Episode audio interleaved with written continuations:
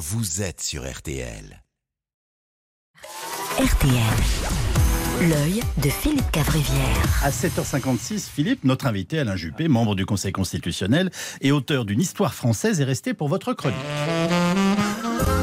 Bienvenue, bienvenue dans, dans la, dans la petite papeterie, le, le rendez-vous des amoureux du livre, le journal des- du hard, des intellos. Aujourd'hui, focus sur l'événement littéraire de la rentrée. C'est pas Joël Dicker, c'est pas Amélie Nothomb. Il sort seulement son 15e ouvrage en 60 ans de carrière.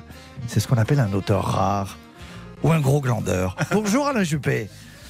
Avant de, de parler de votre livre qui est formidable, à la petite papeterie, on a, on a aussi adoré le livre de François Bayrou, 100 ans de solitude et plus encore. Et puis aussi ce, ce livre, Je résiste pas, Éric Zemmour, 10 petits nègres, c'est neuf de trop. Gérard Larcher, bien sûr, il arrive avec son très attendu à la recherche du pain perdu.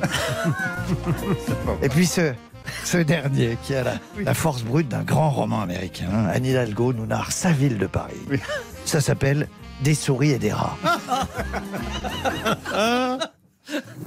J'en ai croisé encore ce matin. Ah, bah tiens. Oui, alors Philippe, vous êtes particulièrement heureux soit notre invité, Particulièrement. Oui. Alors, pour un fou de course à pied, il faut avoir fait le marathon de New York. Pour un alpiniste, il faut avoir escaladé l'Everest. Pour un humoriste, il faut avoir fait sourire Alain Juppé.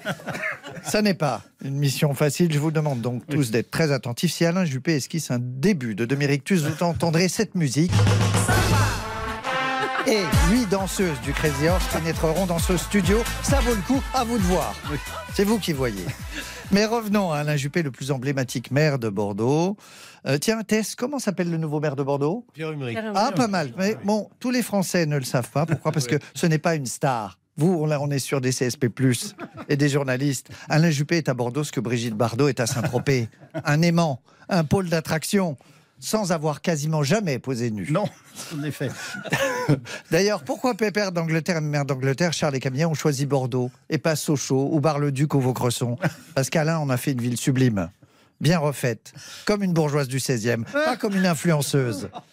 Alain, vous avez pu échanger avec le roi et la reine en anglais, because you, you speak English fluently, pas comme Nicolas Sarkozy. On se rappelle de euh, Nicolas Sarkozy s'excusant de la météo auprès d'Hillary Clinton.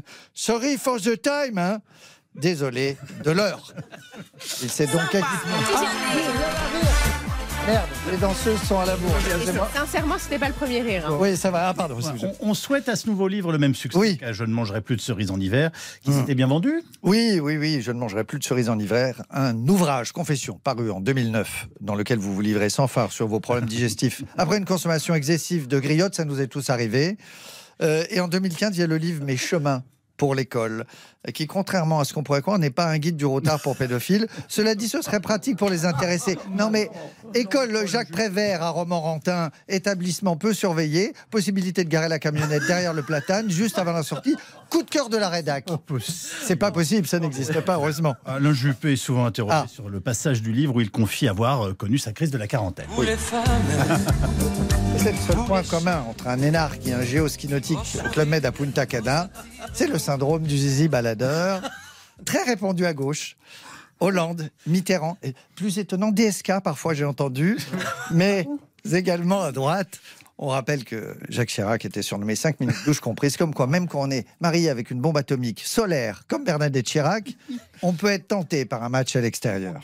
Le ballon arrive, on est démarqué. Le, retour, le retourné acrobatique, il part. C'est un réflexe d'entraînement. Faut pas euh, tromperie ou amour du sport. À vous de juger. Louis, on connaît votre réponse. Oh, non, dites-moi, sans transition, Oui. Juppé, membre du Conseil constitutionnel, je me permets n'a de. plus le temps. Ah, on n'a plus le temps La dernière, On il est avec 10 le président de la République. Le président de la République, quand même. sur C'est TF1, important de faire une analyse. Excusez-moi, oui. Oui, je vous en prie. C'est la Marseillaise Oui. qui arrive. Elle arrive Ah, Présidence en Marseillaise.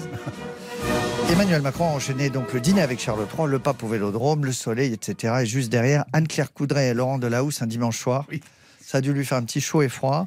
Niveau retour à la réalité un peu brutale, ça doit faire le même effet que nous quand on prend le métro ligne 13 après deux semaines au Cap d'Agde. Retour à la réalité. Aujourd'hui, Emmanuel présente sa planification écologique Oula. qui doit permettre de réduire nos émissions de gaz à effet de serre de 55% d'ici 2030 par rapport à 90.